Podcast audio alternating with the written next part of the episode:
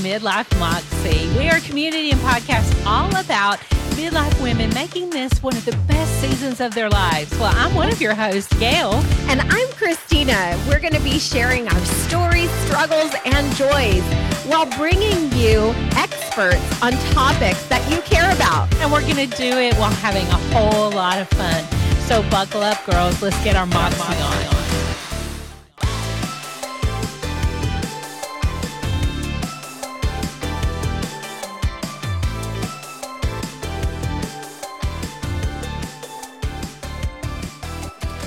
Well, hey, hey, hey, welcome to Midlife Moxie. We are recording again after a nice winter's break. Kind of felt good, right, girl? Yes, it was mm. actually really nice to just settle in. And now we are back we are back, back on the grind. We had so many episodes in the can. People are like getting frustrated that their episode wasn't running. So it, we needed to take a break for more than one reason, but we wanted to enjoy the holidays too and really be, you know, present and attentive to our family. So um, it's a pretty day here. How's it going there in California? It's it's actually nice. It's just super cold. I mean, 50 degrees to me is like freezing. So oh I've got gosh. two sweaters on. She's boots. such a lightweight.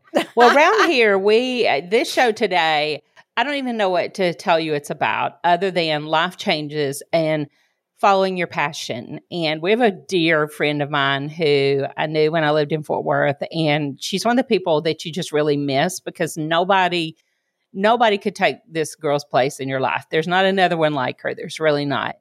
And we often call Christina our Jenny from the Hood, but this girl is the original Jenny from the Hood. So, Jenny Washington, welcome to Midlife Moxie. Are you ready for this? Thanks for having me, you guys. I'm super excited to hang out with y'all for a while today. Well, here in Midlife, we're all about exploring who you are as a midlife woman. And we really believe in following your passions and connecting with that person that you were before you were given all these labels, before life got in the way, before people messed with you and that kind of thing. Mm-hmm.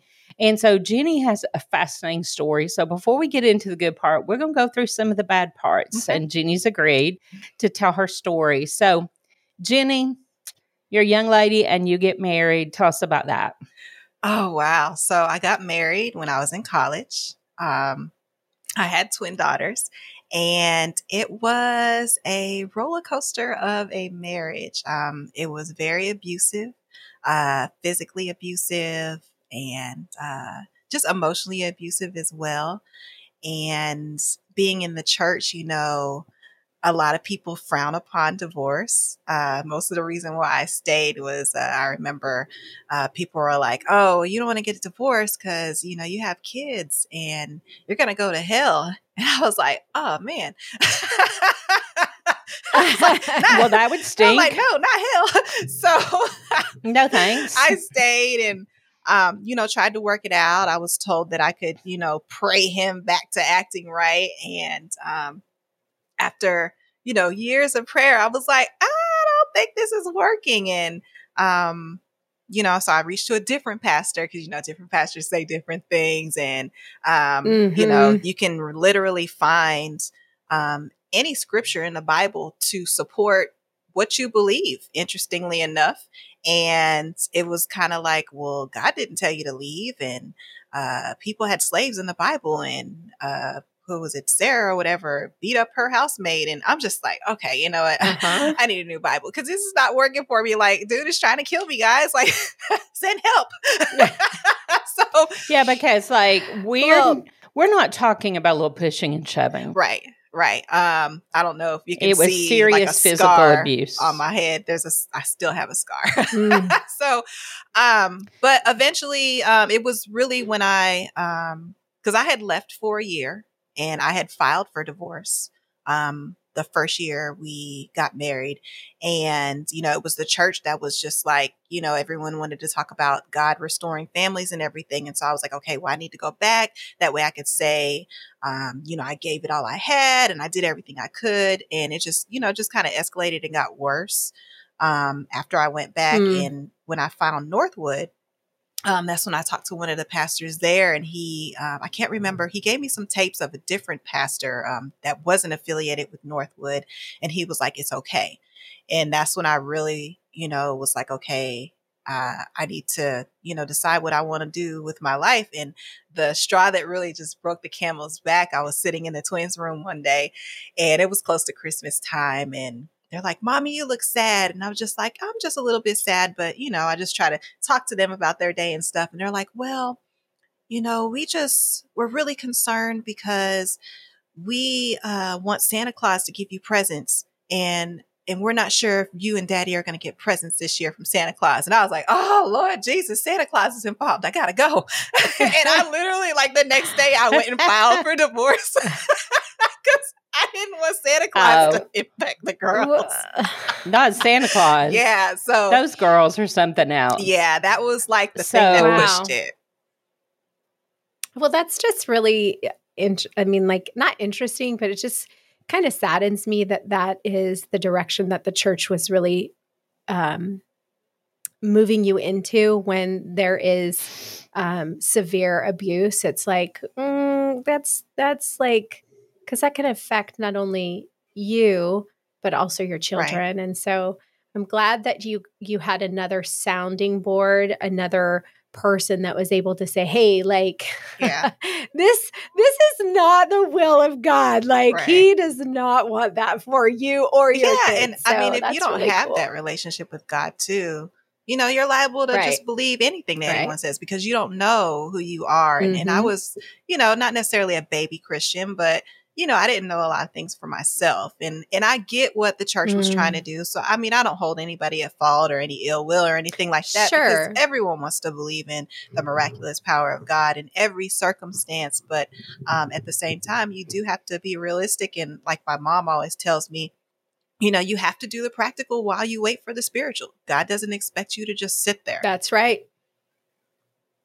That's, That's right. That's awesome. So, So, that's I think- sound wisdom. I think in these the the following years is when I met you, Jenny, yes. and you were a single mom with two beautiful twin girls, and I just liked you instantly. And at that time, you were exploring one of your passions as far as working in audiovisual at the church, and you were incredibly talented there. Yes, thank you. That's always been a passion of mine, um, just production, because uh, my major in college was computer science. And so I've just always had that techie background. My mom's always worked in tech. My dad's always worked in tech. Like it's just a whole tech family. So I just knew that's that was what I was going to do. And I started off in tech uh, within the church because I got kicked out of the children's ministry.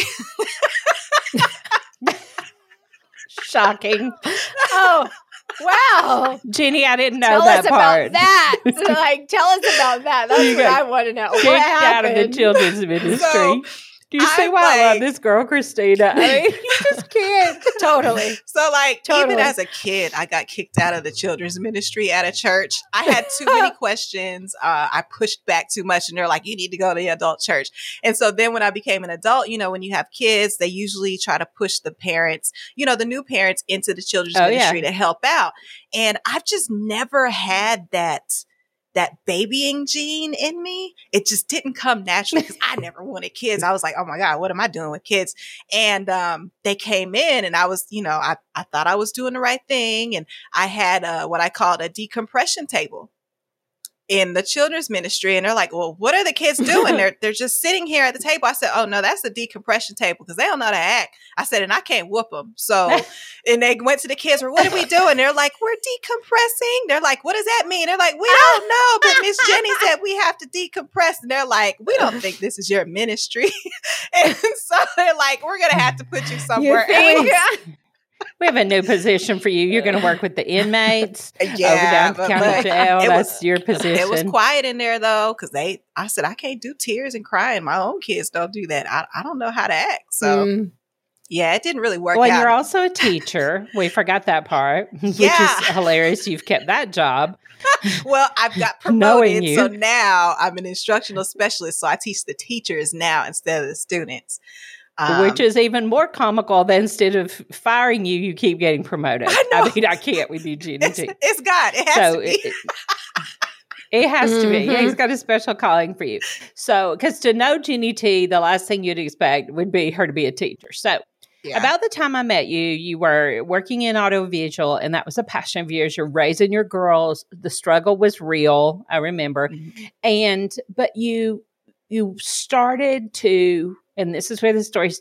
There's still more bad to come, but it's going to get good, y'all, because the thing I want them to see is you're a woman who started to chase after her passions and really live is who you truly were. You may you basically are a no apologies kind of girl. I mean, you would apologize if you well, maybe if you killed someone or something, maybe. Eh, But you don't make apologies for who you are. right.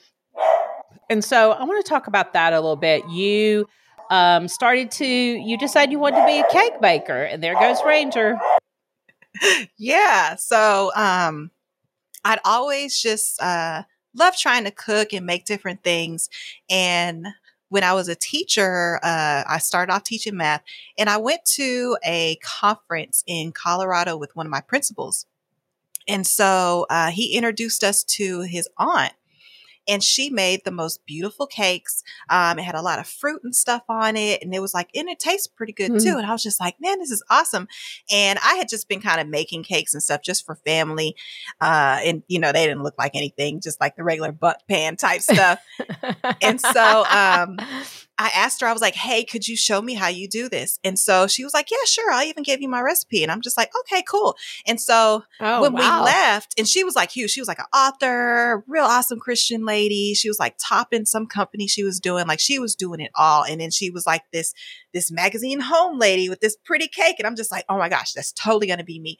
And so I went home after that conference and I made her cake probably every single weekend. And each time I made it, I would get better and better. And I started changing her recipe to make it more me because I like certain flavors and stuff. And I started looking up uh, different decorations and stuff on YouTube. And after like two months, the cake, it became like a monster. Like I had done so much different to it and it was so awesome and everything. And I'm just showing it off and taking it to work. Everybody's eating cake like every single week and everything. And I remember, um, I posted it. Okay, Jenny, hold on. I have to. I have to ask: Were people upset with you because you kept bringing in cake and they were getting like oh, no. a little chunky Oh my around gosh. the waist? if, any, if you know anything about teachers, teachers love free food. Like anything free, we love it. Jenny's friends loved loved cake Yeah. too. Yes. She was. I remember she in her first experiment, she would put out there on, on Facebook. I've got some um, leftover cupcakes, or I've got I need some taste testers. I'm like, girl, me. I remember even driving one time to her apartment to get these cupcakes. Yeah, it was I crazy. love cake, It took and I love a cupcake. it and Definitely took on a mind of its own, and um, I think that I, I guess I kind of stepped on her toes a little bit with it, and because I made it better, and so she deleted me off social media. oh no! Oh no! Oh, the Jenny. nice Christian lady Oh, just, my just got offended. I was like, Oh, what Jenny. just you know, happened? you know where offense comes from. Yeah, so- and that's not mm. that was the first time that ever happened to me. It happened again later on in my cake career with another cake lady that was really, really high up and stuff. Um, and I was just like, man, what did I do? And I'm like, you know, and it was funny too because everybody was like, yeah, it tastes it looks way better than hers, and I was just like, so then at that point, you know, I'm talking noise now, and I'm like, okay, she deleted me because I'm better, and you can't do nothing, so you know, definitely a big head over that Genie, one. Genie, Genie.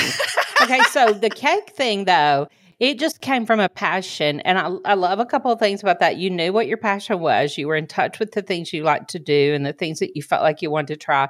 But you also were willing to ask somebody, hey, how do I do that? And I Mhm. think that's where a lot of us get stuck. We never reach out for the how. We sit at home and think to ourselves, I'd like to do that, but we never take a step towards the things we want to do. So Mhm. that step led you to some incredible things. So let's talk about that. All the things that the cake, the cake world led to for you. I just I've never been afraid to ask for help. Um, that's one of the things that my parents always just Mm. uh, made sure that I knew like, hey, if you don't know, you need to ask someone, you know. And so I and I, I always that. ask questions, and sometimes it got me in trouble. But so we think cakes, that makes us weak, but I think it actually makes us strong. I, I love it. Yeah. So and, tell us I what happened with the cake more. journey. So with the cakes, um, I started off doing um really uh I think my first order was one of our church members. She was like my first official order. Um, and so I started doing the cakes and I learned more. I'm pretty much self taught, um, just finding different things, trying to copy it. Um, I do have a little bit of an art history, so I was able to kind of emulate a lot of those different, you know, techniques.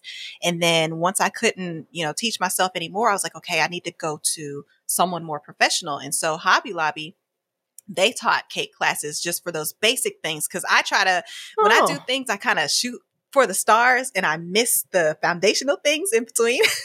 so I had to go back and do that. So, um, oh, you sound, you sound like yeah. me. yeah. Imagine that. Do we know anyone like that, Christina? Christina and I oh will have ourselves. We turn on our microphones to record our first day, and we're planning our TV show. I mean, that's how we oh, yeah. roll too. I mean, but that's how it works. Yeah. Like when you shoot that. I mean, it's like, oh, I can go back and do the little stuff later. Cause it's like, why, why limit yourself when you know you got it, you know? And so, um, mm. after I learned some more, I was like, oh, okay, cool. I'm like, well, now I'm going to teach it. And so I went and started teaching the cake classes as well because, um, you know, one thing that my dad always says, he says, even, uh, even the pipe gets wet when water's flowing through it. And so I'm teaching people, but I'm also learning myself. Um, and I'm a I'm a lifelong mm. learner. I love learning things. So I did that. Um, and then I remember there was this cake, and I won't even mention it by name, but there was this cake lady that's huge out here in Dallas, Fort Worth. And uh, one of my friends, and I followed her and I loved all her stuff. And one of my friends was like, Hey, she's having a cake class. You should go. And I'm like, Oh my gosh, my cake idol. This is awesome. And so I went to one of her classes. And of course, I was like geeking out, you know, and I'm like, ah, awesome, you know? And um, we got really cool. And she saw something in me. And so uh, she started asking me to come to her house to help her work on cakes. And she did cakes for like high profile people, like rappers and like princesses from India and, you know, all the local celebrities, wow. Dallas Cowboy people and stuff. Like she was like that chick. And I was like, yes, I get in good with her. And I'm like, yeah, let's do this. And so she, you know, started taking me under her wing and teaching some stuff. And I learned a little bit from her, but some of the stuff I already kind of knew. So it was more like a mm. just refining my skills type things or whatever. And, you know, yeah. just learning a couple different things, mainly on the business side, not necessarily decorating side. And so, mm. um, she had some friends that did like cake pops and stuff like that. And so I reached, I asked her, could I reach out to them? Cause I had an order. I had a cake and then they wanted cake pops, but I'm just like, I'm not doing cake pops. That's way too much time. And I ain't doing all that. And so, um, I reached out to her friends. yeah, time. I reached out to her friends to do the cake pops or whatever. And, um, the the party I was doing the cake for, it was like one of my friends. And so I wasn't charging them for the cake because me, I hate shopping. Like I'm not that girl that loves to shop or anything. Um, it, I loathe oh shopping. Gosh. And so if I'm invited to, you know, if I'm invited to a party and I do cakes, my gift is your cake. Cause I would much rather yep. do that than have yep. to, you know, figure out what you like and go to the store and then they don't have this or that. And then I got to figure out how to do the little the stuff, the paper in the bag, and you know, it never turns out. It looks like I balled that stuff up. So I'm like, I'm not doing all that. And so the cake was my gift, and I just told her, you know, just I'll charge you like thirty dollars. That's it. And um, the cake pops, you know, they were like ninety dollars or something like that. But I was just like, I got those. I'll pay for it. And so I went and the cake matched the cake pops perfectly. All I asked them was what design they were doing. And so it looked like I had did both. And so the, the people that did the cake pops, they're like, oh, let's see your cake or whatever. And then they saw it. They're like, oh my gosh, it's so awesome. Like you did that. And then like they were like, hey, how much did you charge for this? I was like, oh, I just charged $30. It's for a friend. Well, they went back to the cake person I was working with oh, and told no. her, like, hey, um, your protege or whatever is only charging $30 for cakes. And so she never reached out to me or anything, but she went into this cake group um, on Facebook that had like hundreds of people because she has a huge following and was like, you know, this is just an example of what not to do. I've been training this girl and she hasn't listened to anything that I've said and she's only charging $30 for Uh-oh. her cakes. I wasn't um I never paid attention to the group because again, I didn't even know how to really work social media at that time. I was just, you know, doing whatever. And so when my friend, she called me and she was like, Girl, what'd you do? And I was like, What do you mean what I do? And I'm like, well, I probably did something, but what was it? What did I do?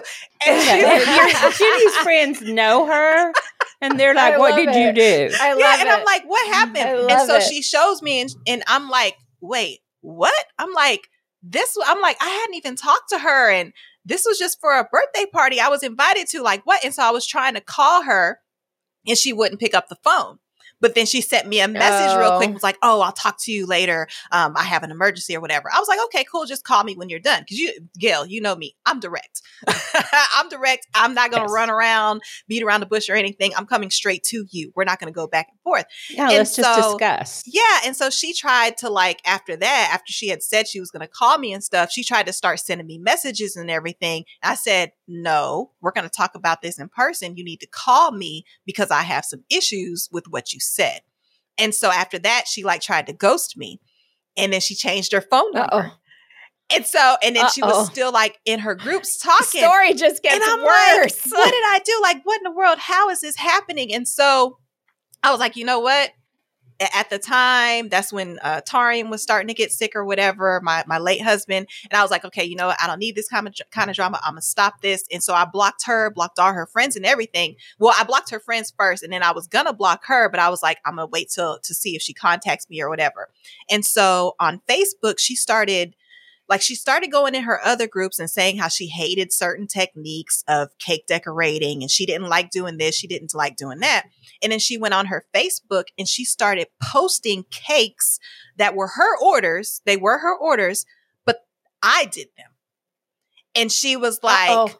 oh, this is uh, you know, quilting technique at its finest. Nobody can do this like me. And I'm like, you damn right, because I did it. Like, of course nobody could do that. Oh my I did it. You know, and she started doing that with certain cakes, posting things that I did. And I feel like she was trying to bait me. And so eventually I had to I didn't say anything. I never say anything, and I wanted to so bad. But my dad's all like, "Oh no, you're gonna be the bigger person," and I'm just like, "Uh, you weren't like this in the '80s when I was growing up." So, so yeah, so I had to just delete her and everything, and just not. I just let it go. But oh my gosh, it really just grinded my gears because I wanted to say something so bad. But like those that knew me, they were Mm. like, "Girl, ain't the cake? Ain't that the cake you did?" And I'm like, "Yeah, it's the cake I did." But I'm gonna let her have it. I ain't gonna tell all her secrets and stuff because there were a lot of cakes that I did that were hers, you know. But, you know, she had brought me it's over. It's good to see how when things happen to us and we're midlife and we're more mature, we do handle things differently yeah, than we would have back because you could have made such a stink that ruined your opportunities in that arena. And right. we we don't want to do that. Yeah, But and I you mean, grew I've gone to on to be, do cake you had some competitions and huge everything. successes. Yeah, tell us about that, all the successes you had in the baking world.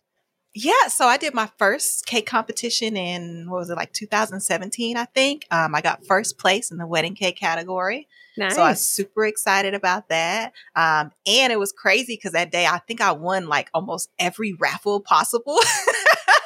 so like it was just I remember that because now you had all this equipment. yeah, it was a huge. I remember that. me, You're like, I got all this equipment free. I won it. Yay. And Yeah. you needed that. I was super you still got those twins, still Yeah. teaching, still I doing needed a win, But you went on to bigger stuff. Yeah, so I did. you went on to um, bigger things.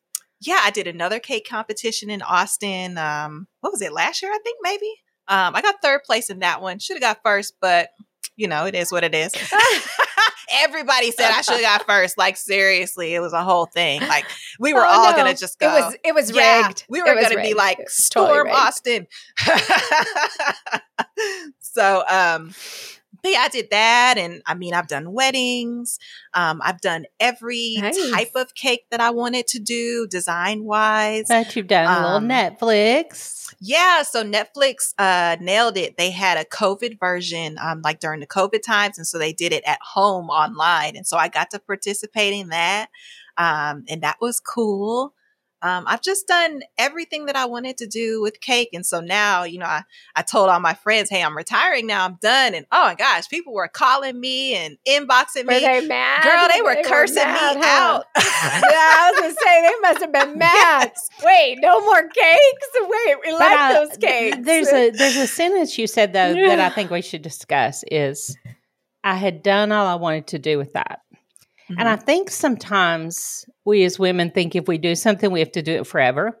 Right. Mm-hmm. But some things are for a reason, a season, or a lifetime. And you knew you had accomplished what you wanted to accomplish, that dream had been fulfilled. Mm-hmm. And you're just one of those girls you always want to do the, something new, something different. And that's yeah. why I wanted to have you on the show because I really want to talk about pursuing all our passions. Mm-hmm. But before we go forward with some of your other passions, we have to talk about you know the cake wasn't always you know there were some difficult times there but you're also having some difficult times personally so yeah. let's talk a little bit about tarian and what you went through with that yeah so tarian uh, he was my second husband um, and he passed away from cancer uh, he and I, mm. we actually grew up living across the street from each other since we were 10 years old. Um, so it, you'd think it was like a childhood sweetheart story, but it wasn't because we never dated. He, in fact, like he was like boyfriend, girlfriend, you know, with like all of my friends, everybody except me. oh no. So, I mean, we were just best friends growing up and, um, we, whenever we went off to college, I was supposed to go to Texas State. He was going to Angelo State. And that summer, right before college, he came over to the house and, um, he's like, Hey, um, I thought we were going to college together. And I'm like, what would make you think that? We've never even had this conversation. And he said something about, oh, well, I thought we were going to have, you know, macaroni and cheese because we could keep it in the, in the refrigerator and right above the refrigerator is a microwave and we could have microwave and macaroni and cheese. And I'm like, what? conversation we never ever had. And so, of course, me, because I always loved him, like I literally loved him the first time I saw him and didn't even know who he was. Mm. And um, so, of course, I go to my parents and I'm like, I have to switch schools. And they had already paid my deposit, got my dorm and everything. oh, no. And, but again, I'm crafty and I go for what I want. So I had already applied to Angelo State. I got me an academic scholarship. I had everything done, set up, paid for it. All my parents had to do was sign the line. And so, since I had that in place and they weren't going to have to come off any more money. They were actually saving money. They're like, okay, cool, we'll do it. And they're like, you better not be doing it for a boy. And I'm just like, no, it's just a more, you know, it's a better financial opportunity. And totally was for a boy. Please. but um Oh my yeah. gosh. Well, can we just pause there because you are a tenacious woman. Like you're like nothing is going to stop me and no, nothing's going to hold me back. And i think that that is super powerful because a lot of women you know don't don't think that that way. Mm-hmm. you know it's really hard for them to think i can just power through and i can make things happen. And you did. I think that's so freaking cool. Like yeah. that is awesome. I literally the first day uh, the first day i saw him um, i was 10 years old. Our family had just moved from massachusetts and we were just going to look at the house because uh, my parents said, "Hey, we bought a house in Texas." So we were just going to look at the house. Him and his best friend were outside across the street. They were watering the bushes, and I saw him, and I said, "Oh my God, it's a boy!" And he looked up and like waved and smiled at me, and I looked at my dad and I said, "We're getting married. I'm in love. That's going to be my husband." And they looked at me and they're just like, "You're crazy," and they're like, "You don't even know his name." I said, "I don't care. That's going to be my husband." And so. Wow. it is crazy because I wow. knew it was eventually going to happen. so on a mission. Yeah, I know. I was like, oh girl makes a decision. but you married somebody else. Yeah. So I, I and married so the twins' how did dad. Tarian and, come back into your life? So after the twins' dad and I uh, got divorced, uh, Tarian, he had got married um, in college as well. Um, and after our first year, I transferred and went to the college I was supposed to go to because we never dated in college. Like it just we went to college together and it just never happened. Um, I did his homework for him because uh, he, he decided to have oh, the same major as me and realized he was not going to make it as a computer scientist. And so I was doing his homework and he eventually switched to oh, something oh, no. else. But I, you know, transferred to another college and then he got married. I got married and um, we both got divorced uh, kind of around the same time, about a year or so apart. Um, I had still kept in touch with his family though, and I would always make it a point to tell his sister, I'm just like, hey, you know, tell everybody I said hi, and, and make sure your brother knows that I didn't say hi to him. Like, tell him specifically that I'm not telling him hi. so after we got both got divorced and stuff, one day he called and I didn't know who he was, and he was like, "Yeah, um, your my sister's been telling me that you have been, you know, making sure that I know that you're not telling me hi. And I'm like, oh my gosh. And so we just hit it off and started talking. And, you know, of course, guys are so stupid. Oh, I always loved you and all this stuff. And I'm like, yeah, right. You dated everybody but me. You didn't love me. And he's like, yes, I did. And so we just started talking and we talked for about a year. And um, during that year, uh, the twins' dad uh, came back around and was wanting to reconcile.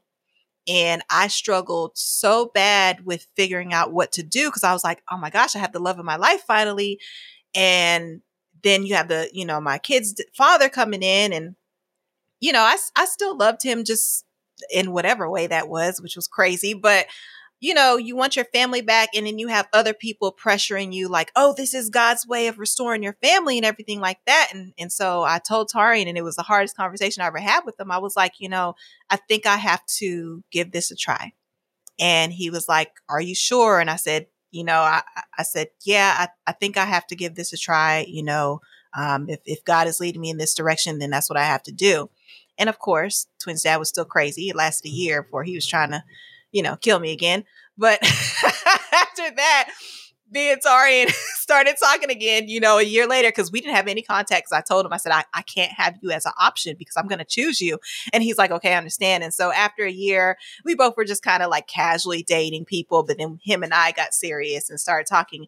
And then it was just like full speed ahead. We were engaged and we got married. And um, while we were, before we were even engaged, he got diagnosed with cancer one summer and it was like um i thought everything was like over and, and life was blowing up and i'm just like no like it can't be that you know god waited this long to put us together you know just for him to have cancer and die and um i think he was in the mm-hmm. hospital for probably about a a good two months and then all of a sudden everything was fine um he had lost a lot of weight but then he gained it back and it was like half the time we would forget he even had cancer because he just looked fine. He was normal. He was doing good. He was working. Um, and so we got engaged and he was still living in Georgia. And then the year later, he moved down to Texas. And so after he moved to Texas, everything was cool, you know, and there was still some tensions in his family because his mom was crazy.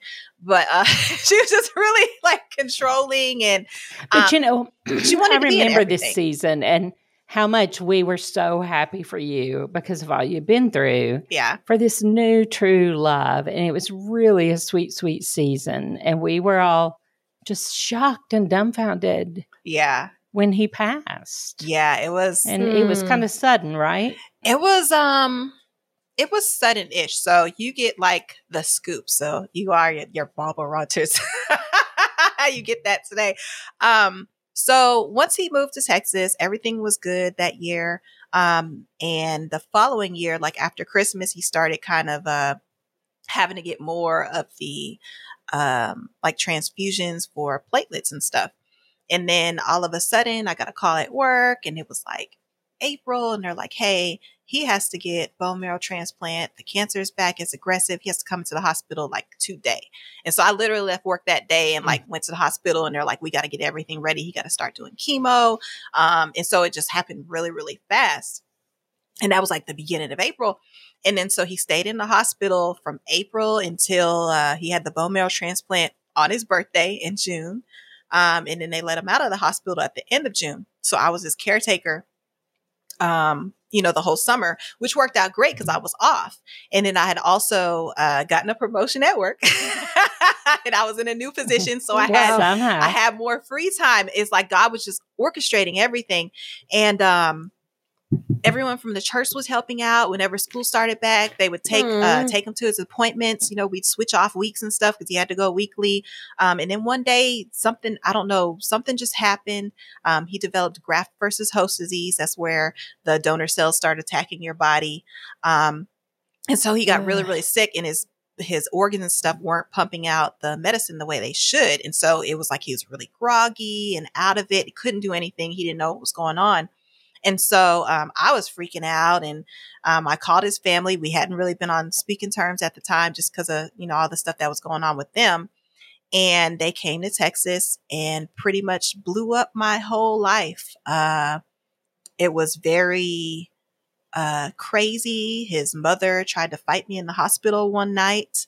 Uh, oh no! Yeah, because he. Oh no no he no! had tried to get out of the hospital bed on his own. Um, and I had taken off the the railing, uh, the railing lock or whatever, um, and I hadn't put it back on. He tried to get out on his own. He fell. Um, I like jumped in the air trying to catch him like Superman. It was a crazy thing, and his mom just like freaked out, got upset, and she tried to fight me. And then the next thing I know, uh, his family had went to like the hospital staff and the doctors, and they were uh, they were asking Ah. that I not be allowed at the hospital. Um, they had they were supposed to go home. That's your husband. Yeah, they were telling him- oh no! Again, remember he Mm-mm. hadn't worked since April. They were telling him that I was stealing his money. Um, he didn't have any money. he didn't have any money because he didn't have, you know, he wasn't working and, and we weren't getting He wasn't working. you know, I had yeah. applied for benefits and stuff like that, but I wasn't getting anything yet. So the money that I was getting, I was getting it from like hospital grants and scholarships I was applying for, um, and just finding loopholes and you know different things. 'cause I'm just like super resourceful, and I was working three jobs, um, and he d- he didn't even have a child support order, and I was paying his ex child support for the boys on his behalf and, and Mm. nobody even knew. Um, but his parents, you know, they were, you know, making all these accusations and things, and um, Well, they were they were making assumptions on the things that they couldn't yeah, see. and so it was just because bad, it made them feel better. Right. Mhm. That's and unfortunate. so um, around that same time, uh, while he when everything really started to blow up with him, uh, my mom got sick. And the doctors didn't know what was wrong with her, and they live in Killeen Fort Hood. Well, they had like taken her from Killeen Fort Hood to Waco. So for about a good week, I was I live in Fort Worth, so I was driving up and down I thirty five. I was going to Dallas, coming back, going to Fort Mm. Worth, either putting the twins off on my neighbor, who's like my best friend in the whole world. She was so great during the time, and then I'd get back in the car and drive the other direction down I thirty five um, to Waco. Um, for about a Hmm. good week and a half and and it was it was very scary because everything that my mom was going through it just it resembled what he'd gone through. So and the, it was so funny because her doctors thought I was a doctor too because I'm like well make sure you're run this test. And she had like some spots on her. I'm like she needs blood platelets. And they're like how does she know this? And I'm just like I've seen all this before you know? And um and she ended up having a really really bad UTI that I think like was kind of going into like sepsis and stuff or whatever. So Mhm, and she ended up being mhm. perfectly fine. But um after she got out the hospital uh you know I, I went to the hospital to see my husband and uh, I had some paperwork and stuff for him to sign, and his mom wouldn't let him sign any paperwork. Uh, she wanted to be, you know, in everything and go over everything. And it was just really, really, really hard. And they wouldn't let me talk to him alone. So anytime I went to see him, one of them, they insisted on being there. Um, so I didn't get any time with him. And I, I told him, I was like, look, we can't, you know, live like this. Like, this is not how God is going to bless us. And you're allowing your family to do things. I'm like, and I get you're in the hospital and, and you don't really understand what's going on, but I'm your wife. You need to trust me. This can't go on. They need to go home. Because at this point, they had been here Mhm. for like three weeks and they weren't supposed to be here that long. And, Ah, um, Yeah, you got yeah, to they just wouldn't leave. You got to and go. so he he said that he wasn't sure if he wanted to be married anymore. Um, so. I'm sorry, it's the first time I ever told anybody. But um it was just like, what is going on? What is going on? And he's just like, well, I'll just talk to you. I don't know.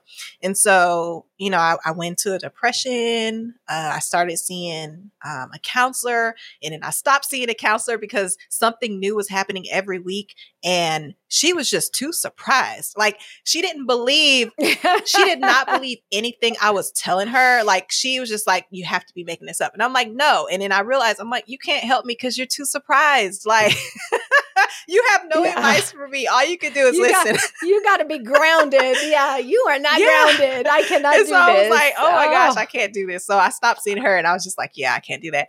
And um, I got a call at work, and uh, my apartment manager was like, "Hey, Jenny, you never told me that your husband was coming home." And I'm like, "Cause he's not." And she was like, "Well, he's here with his family, and they said that they're uh, moving him to Georgia." And I said, "I'm sorry, they're doing what?" How did he even get out of the hospital? Ah. like, what is happening? And so they had taken him out of the hospital um, against medical advice. Um, I found that out, you know, like the week later. And um, they were taking him without telling me, without ten- telling Mm. anyone else, and moving him to Georgia. And so I rushed home. Like I think I got home in like 10 minutes. I was like speeding over railroad tracks and stuff. Bottom of my car is all jacked up. And so I'm like speeding home. And I get there to my apartment and his sister had locked me out of the apartment. So I couldn't get in. So What? I had to call. Oh my God. yeah, gosh. I had to call the police and everything. And then like as soon as his mom saw me, she starts like yelling expletives at me. Like she's calling me B word. She's calling me a hoe, accusing me of cheating, all this stuff. And I'm sitting here like, when would I even have the time?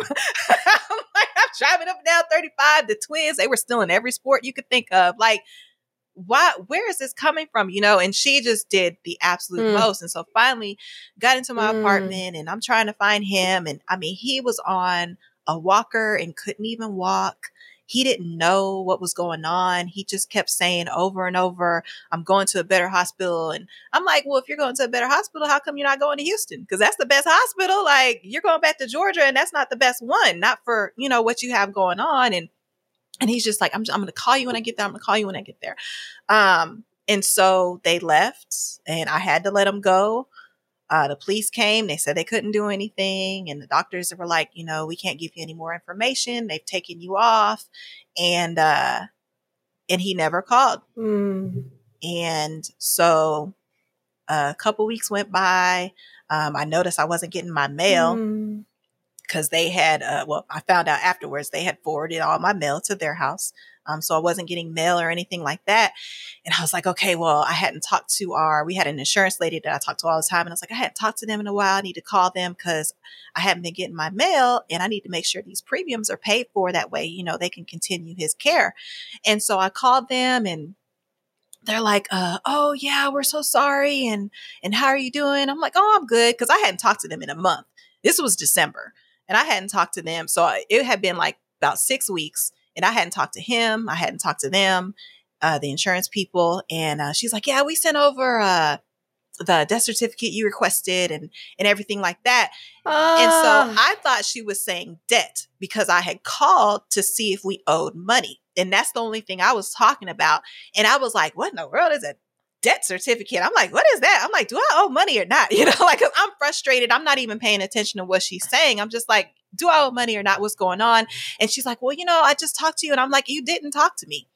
And so come to find out, like his family had been pretending to, to be me because they had took uh, some of our files that had copies of my driver's license, my birth certificate, everything like that. They took that from our house whenever they came and got oh them. my Um, gosh. so the lady, she was like, hold on, just hold on a second. I'm like, okay, so I'm mad. And I'm sitting here like, oh, if I owe money, I'm gonna be so mad. Cause that's all I'm thinking about because I'm drowning. I'm I'm trying to pay everything. I'm working three Yeah. jobs. I'm still sending his ex money. Like, I need help financially and I can't afford to pay these bills by myself.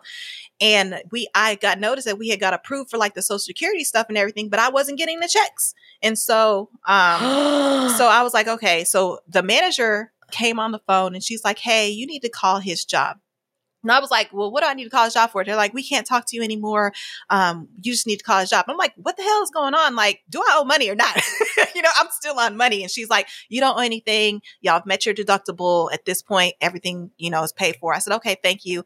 I'll call his job to see what's going on. And so I called his job and they're like, yeah, we don't, um, I called the human resources. They're like, oh, we don't really know what's going on, but, uh, we'll give you a call, a call back. I was like, okay, cool.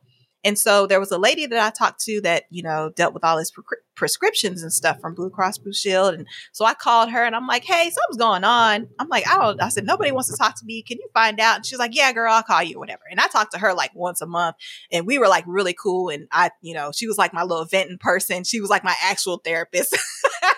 Because I would tell her what was going on with the family. And I had been talking to her since like, you know, April, May. So she knew at chronologically Yeah, everything that was going on. She knew that they had took them to Georgia and stuff, all this stuff. And she's like, I'll call, I'll call you back today as soon as I find anything. And so um, that was like a I don't know, like a Tuesday or whatever. And so I, I didn't get a call back from anybody on that Tuesday. And so the next day I was like, man, something's going on. And I had already called the police before for them to go out and do a welfare check. Um, you know, just to see if he was okay, because I couldn't leave yet. It was about to be spring, uh, Christmas break. So I was like, I'll just go on Christmas break. And so I called to do welfare checks and they would never answer the door. And then like, I think his sister called my sister one time, was like, tell your sister, leave us alone. We're fine. He doesn't want to talk to her. And I'm like, of course he wants to talk to me. Like, I'm me. what do you mean? And so it was just like a whole thing. And so like that Wednesday morning, I got to work and I was just, I, I just wasn't feeling right. I'm like, something ain't right. And um, so I called the police and I said, hey, um, I've talked to y'all before and, and I don't know what the protocol is, but at this point, I haven't spoken to my husband in over six weeks and I want to file a missing person report. And so I was on the phone with the officer. He was getting information. I was giving him some background information and I got a call on call waiting. So I clicked over and I was at work. I was in class. Um, I had just stepped outside and, um, I clicked over and it was the home girl from the insurance. I was like, Hey girl, what's up? And she was like, she was like, Hey, um, I, I don't know how to tell you this. And I'm just like, you know, what's up? And she was like, I don't know what's going on. I don't know why nobody will talk to you or anything. And she just bust out crying. And I'm like, what, what is going on? Like, what are you talking? Like, what are you about right now? Like, why are you crying? And she said, I don't know how to tell you this, but, uh, and again, this was Wednesday. She said, your husband died last week on Friday. And I don't know why nobody's telling uh, me. And I broke. Oh, that's horrible. I broke. I, I don't even remember all of it. I just remember the other teacher, my co-teacher and some of my coworkers and some students saying that I like just fell in the hallway and was screaming at the top of my lungs. And they had to literally carry me um, to the counselor's office and stuff. And then like something in my brain just like cracked. And all of a sudden I was like a whole nother personality and I was going to Georgia and I was going to kill everybody in Georgia. and so they had to hold me down. they ended up calling my parents and my parents drove up. Um, but they uh he had died the week before uh his family hadn't told anybody they hadn't told me they were planning to have the funeral oh. without me um they had lied and pretended to be me with uh everyone. Did they get in trouble? I hope they got in trouble. So, what it came down to because this is just ridiculous. I don't know how like seriously? Well, I called seriously. Yeah, I called the funeral home. We were able to find the funeral home. The the um the funeral was scheduled for that Saturday. Um, the funeral director, they had pretended to be me with the funeral director. And once he realized that they did that, he refused to talk to me. Um, again, they were in Georgia. I was in Texas. Uh, they had the funeral without me. By the time I got there, everything was done. The funeral director wouldn't give me any information, mm. wouldn't tell me mm. where it was buried, anything. The police officers I had called, um, they did everything over the phone and paid cash and did the stuff under the table. So there was no like paper trail or anything of it. Um, I went to some lawyers and literally the whole, you know how the lawyers have like the huge office buildings or whatever, and they're all next door to each mm-hmm. other. They were all literally running back and forth to each other's offices trying to help me for free, like totally free of charge, going up to the courthouse trying to see what they could do. And it basically just kind of boiled down to I would have had to sue everybody all at once. And just the more we dug, the more we found out. And I, I actually had got sick because it was so much stress. I got sick. I couldn't talk. I couldn't yeah, move. I bet. Um, I couldn't do anything. And so, um, I told my mom because she talked to me. She's like, you know, the more you dig, the more you're going to find. She says like unraveling a ball of yarn. And, um, I said, I can't do it anymore. I, I can't know anymore. I can't find out anymore. I'm about to kill myself. Like I can't do this. And so I had mm. to, to mm. choose to let it go. The only thing I wanted was for and again, this was 2016. Um, when I got the death certificate in the mail, um, two things about that. The first thing, the time that he died, on the day that he died, um, I had been keeping a journal. And I had woke up that night at the time he died with chest pain. Mm. And I couldn't breathe. It was, it lasted for about 10 seconds. I don't know, maybe like five. it just seemed like it was forever. I couldn't breathe, chest pain, and then it all stopped. And I felt like something had left me. And I remember I called my mom mm. that next hmm. morning. I said, I don't know. I said, something happened. I said, but I said, I feel okay. I said, I feel weird. I said, I feel okay. I said, I feel lighter. I feel like something left me. I don't know what happened, but but I'm fine. And she's just like, oh, this, you know, the peace of God. And I'm just like, yeah, it has to be. I said, because it's weird. I said, I had really, really bad chest pain. I felt like I was having a heart attack. And then all of a sudden it was gone. And it happened at the exact same time that he died. And then um, when mm. I got the mm. death certificate wow. in the mail, um, they had lied on the death certificate. They said that he was married but separated. They said the wife was unknown and couldn't be found. And I'm like, y'all know me since I was 10 years old. You didn't put my name on the death certificate. They made up a job for him, said that he worked at the post office in Georgia. Never worked at a post oh office. Oh my god! He never worked at a post office anywhere.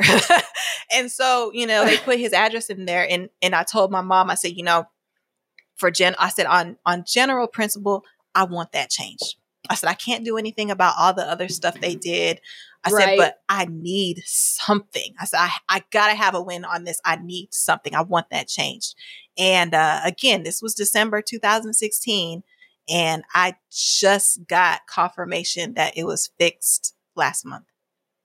So I don't know. Wow. I don't know, Gail, Oh if, if you had saw that Facebook post or whatever, but that's what I was talking about in that Facebook post. Um, that death certificate getting corrected, and it took this whole time. Um, and so I'm like, and I felt Jenny, free. you are just such a woman of resilience. Well, just tenacity, yeah. And all this time still raising those girls, still working your job. Mm. yeah, I don't know how But that's they made it. That's not the end of your story. I don't know how those that's girls not the end it. of your story. no. Well, let's take a real quick break, and I want to come back for the good part. We'll be right back. Well, spring is just around the corner, and I don't know about you guys, but I get very excited about fashion and the change of clothing and colors. But some of you may be thinking, gosh, I wish this was the year that I knew what to go buy and how to style myself. Well, help is here. This is your girl, Gail, and I'm a stylist. You may not know that, but I help people shop for clothes and find the cuts, styles, and colors that work best for them to create a cohesive closet so they walk out the door in the morning with much less wasted time, money, and energy, but lots of boosted confidence and morale. So, reach out now to Gail Scott at bellsouth.net to learn more about my styling services and how we can help you look your best.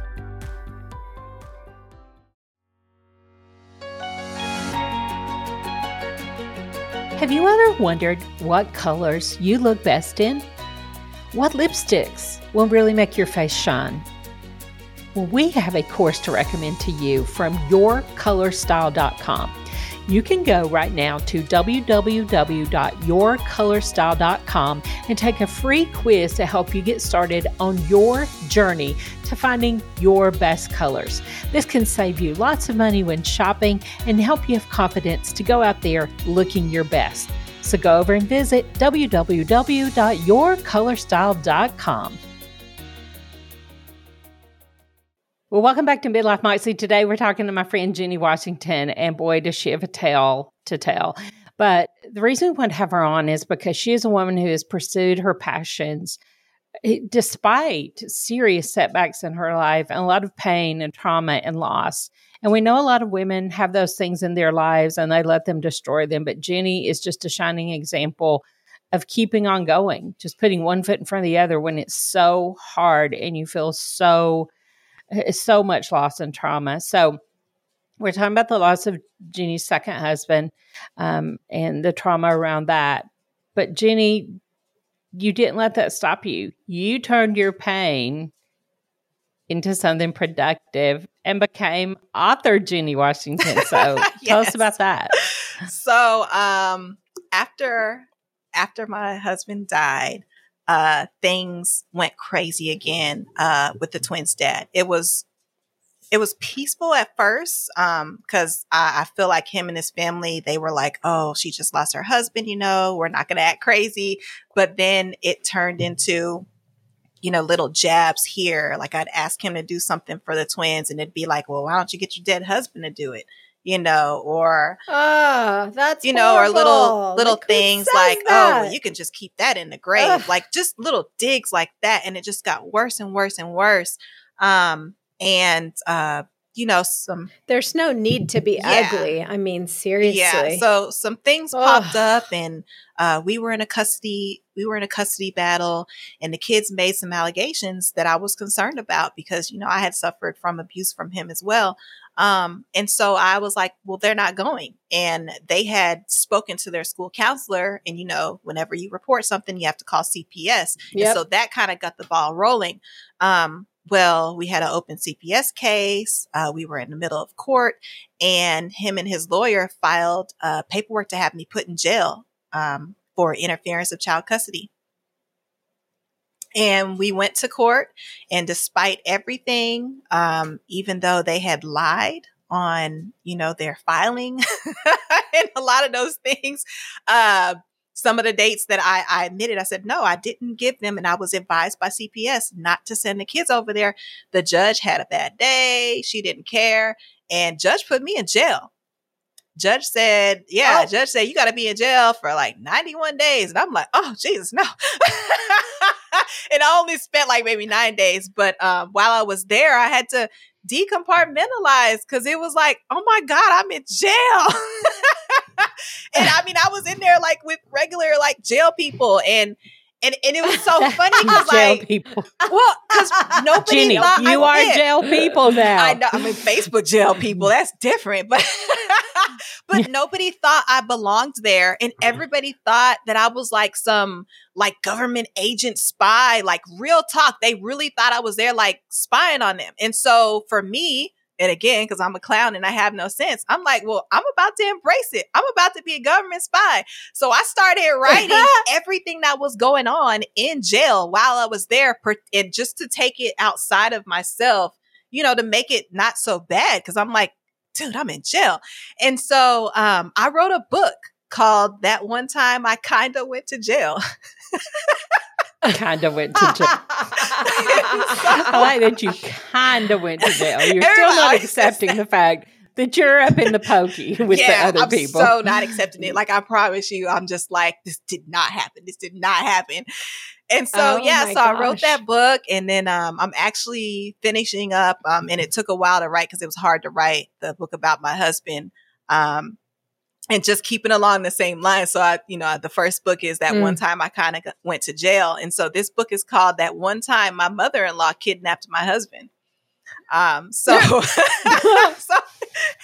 it's that that one time series. Yes. that one time series. Yeah. And yeah. so it, oh, they go wow. backwards in time. Um, cause I started with the jail book and then I'm just like kind of going backwards in time. And then uh, the first like the first book or whatever. Um, the last one in the series You're doing will the be Star Wars way. Yeah, yeah. The last one in the series will be everything that how everything kind of started, just with the twins' dad and stuff.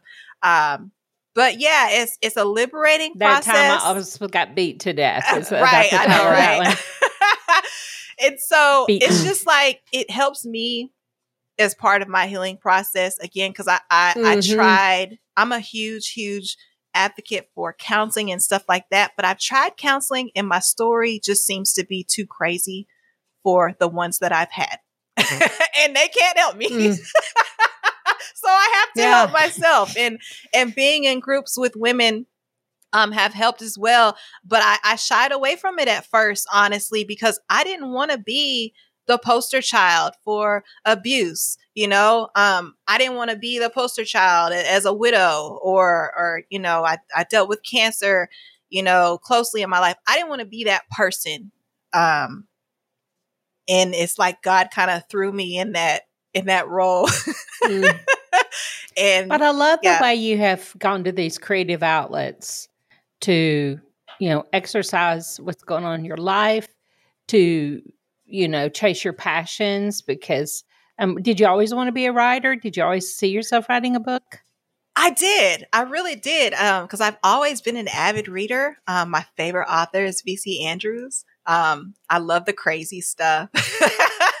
and and I feel like, and I, and I said it in my Shocker. book. Yeah, I said it in my book. I'm just like, man, I always read read V.C. Andrews as my favorite author with all these dysfunctional families and stuff. Like, did I bring that on mm-hmm. myself? but well, and it seems like it kind of went that way. But um, I just knew. Well, so I, I know that just knowing you for so long, I know there's a few other things that you just want to do. I, I know that there's a pole at your house. Yes, yes, I actually have two poles. Um, so I do pole dancing. Two poles? Yeah, yeah, I do pole dancing. Um, when I was younger, I always wanted to be in the circus. Um, so when I started off, I had a neighbor um, she walked on stilts and did pogo stick.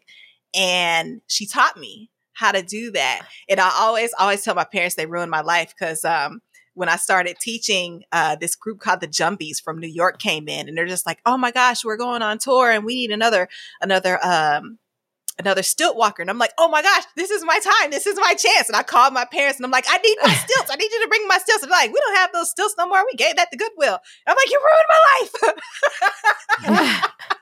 like, what are you doing to me? Stilts. I mean, this is what I love about you, Jeannie. Why? And when you start posting pictures about the pole, I'm like, what the hell is Jenny doing? Now, remember, I've met Jenny at church. And the next thing, Jenny's swirling around on a pole. And I'm like, I'm feeling some confusion here. She's in jail, but she's over here baking cakes like Martha Stewart. then she's swinging around on a pole. But this is what I love about Jenny. If you want to try something, you do.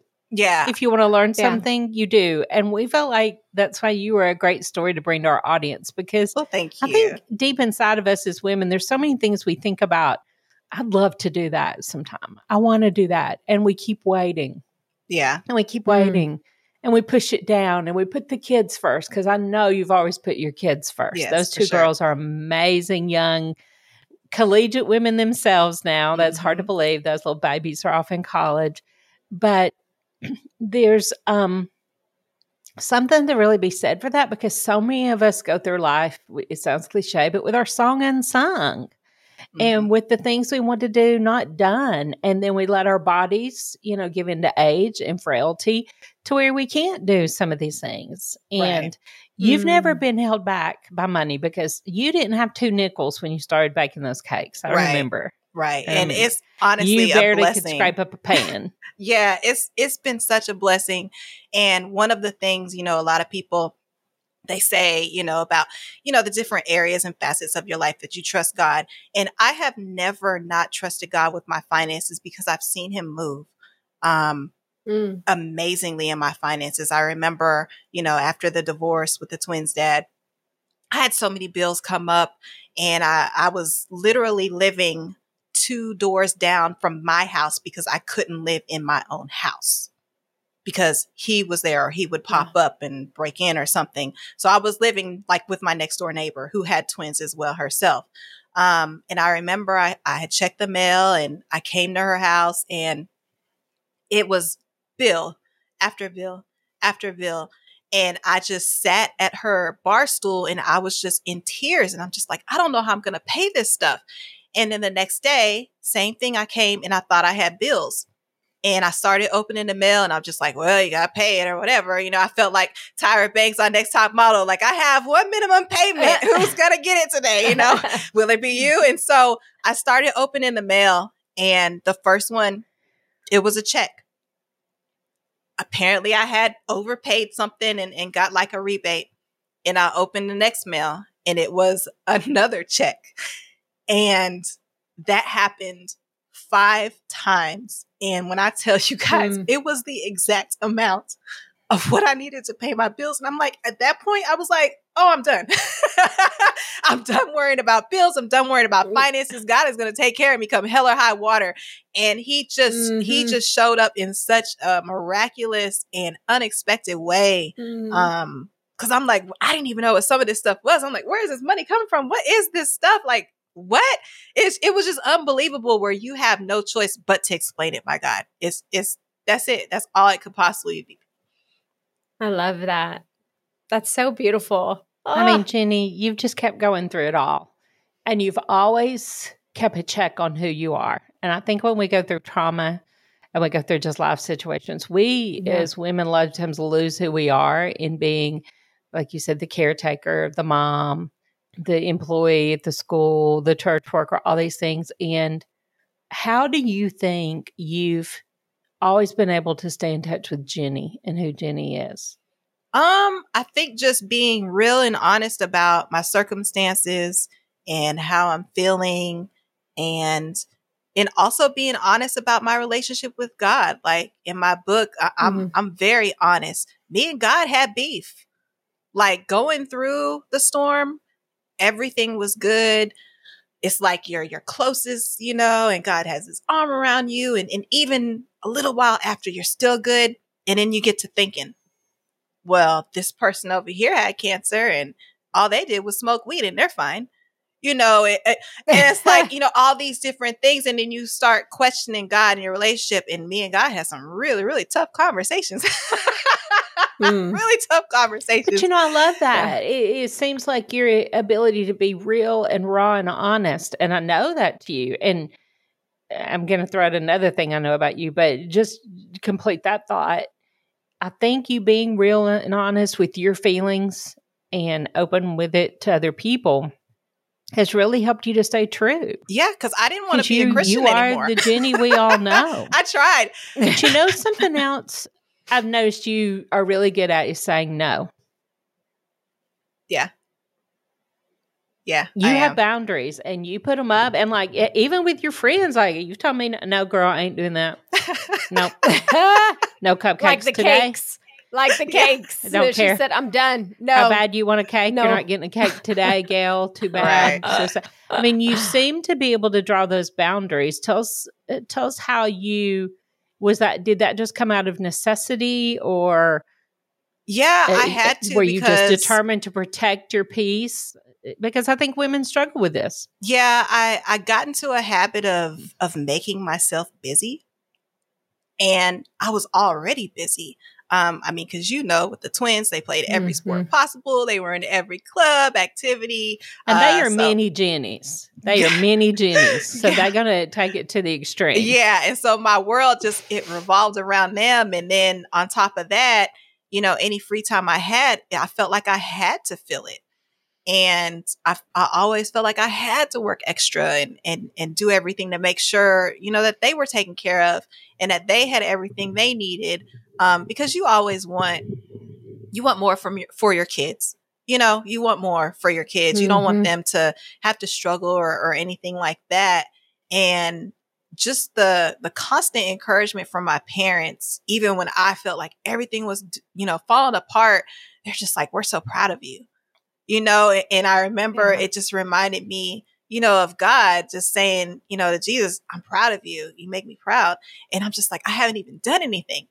And I'm like, oh, parents, are y'all Jesus? Like, you know, not really, but, um, but I just, I started to internalize that. And I was like, I don't have to do everything all the time. And, Say it again for the people in the back. You know, and I'm like, don't have to I just do everything. To, I need to chill, you know, and, and I started liking my chill time. Like, and my life has been so crazy. Like I always tell everybody, I love boring. Like, please give me boring all day. Like, I love doing absolutely nothing on purpose because that means nothing is happening.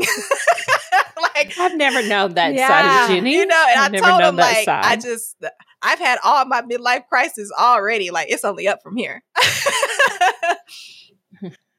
well, you know, you're not an unkind person, but you do set those boundaries. And those who are around you, we learn you know, at first, I remember first time you said no to me or something or bugged back on me. I was like, well, that's a little aggressive there, Jenny. I'm just, uh, but you know, when you, but, when, but remember, Gail, Gail is, hold on, we have to put a pin in that for just a second. Gail is from right. the South and the so, Southern charm.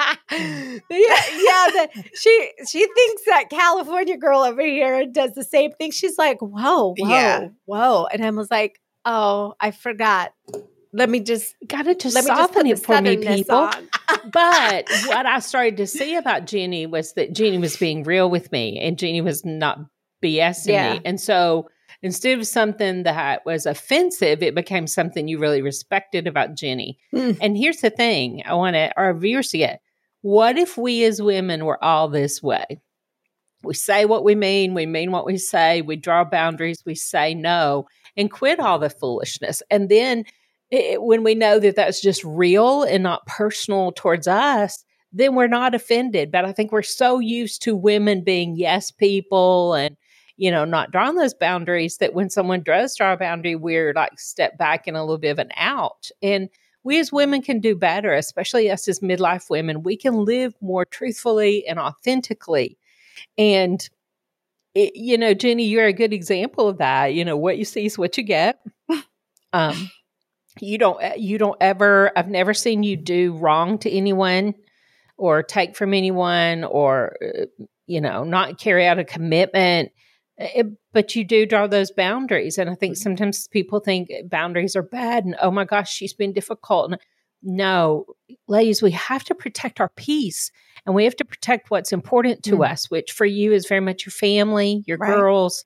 Um, you know, we have to protect ourselves sometimes and say no to some things. And you've done that. And I just, I really admire that about you, Jenny. And I think Thank it's what part of what's allowed you to keep going is some boundaries. So we're running out of time, but Mm-hmm. what's next for Jenny? What's something you haven't done that you're going to do? Um. Oh man, if you'd have asked me a few months ago, it was uh There's a new man. There's a new man. yes, yes. Well, I'm waiting for I'm waiting for more books. I mean, this is this is well, like book number two there is coming has out to be- soon. I'm almost done with book number two, so that's coming out really, really soon. okay. Well, uh, yeah, because I got to know what happened to the mother-in-law. like, like, seriously, I'm yeah, like, I, Well, and I feel she like get the hers new and look, I can't kill her off in the story the like I new want man- to. hasn't the new man seen all the crazy? I feel Um, like he saw the crazy and loved you anyway. He did. And it's so crazy because, you know, he has uh, not as similar background, but, you know, he has an ex wife and, and that had, you know, a lot of drama and craziness attached to it. And so when we met, crazy too, we met on Facebook through a mutual friend. Uh, we always like clowned and stuff under her posts and, and then we I all ended up in a Yeah, group I saw you clowning around with this dude. And Yeah, like, like, we all guy? ended up in a group chat together and just clowning around in a group chat. And then we met in person, and it was just like, oh, I saw him, and I was just like, oh man, he's gonna be my person. I fought it for the longest, and we just started off as a friendship, but we both, you know, we talked everything out, and and we both had that understanding that like I'm not here for the BS. I don't even want to be in a relationship. Neither one of us wanted to get married ever again, and now we're all together, and it's like, dang, we done changed our mind. but he is, he is so that. my person. Like we're we match each other's crazy. Y'all are a mess. we are. Y'all are. a mess. We really are. Like my parents love it. my parents I'm like, she's it. her match in this dude. You can just tell by the things he posts and comments. But uh, Yeah, he's a good You guy. know, he really is. I I want people to understand too from that that we can be wholly ourselves and be open and raw and all the things and we're still worthy of being loved and people are still going to love us and people Yeah. are still going to and I think it's actually more attractive when we're open and we're real and it allows people to come in not being afraid of what they're going to find out about us Mhm. because there's nothing being hidden and Yeah. all your friends are just like we love to see you happy, Jenny. You, you deserve it so much. And you raised those babies and got them off to college.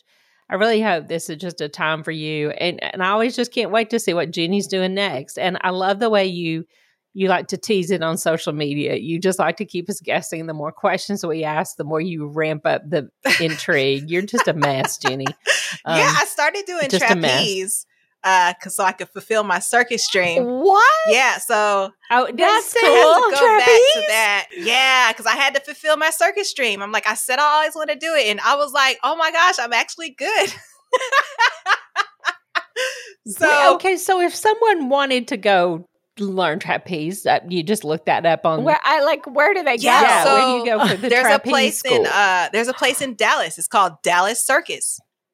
And go figure, they teach you like trapeze and all that cool stuff. And I was like a million feet in the air, and I even like did the flip and she Mm. caught me with her arms and i was like oh my god it's so cool i was sore for like three weeks afterwards but Jeannie, it was how great old are you? i just turned How old are 40 you? Jeannie? Yeah i just See, turned 40 oh, she's a I- baby. taking up trapeze at 40 just seems wackadoodle.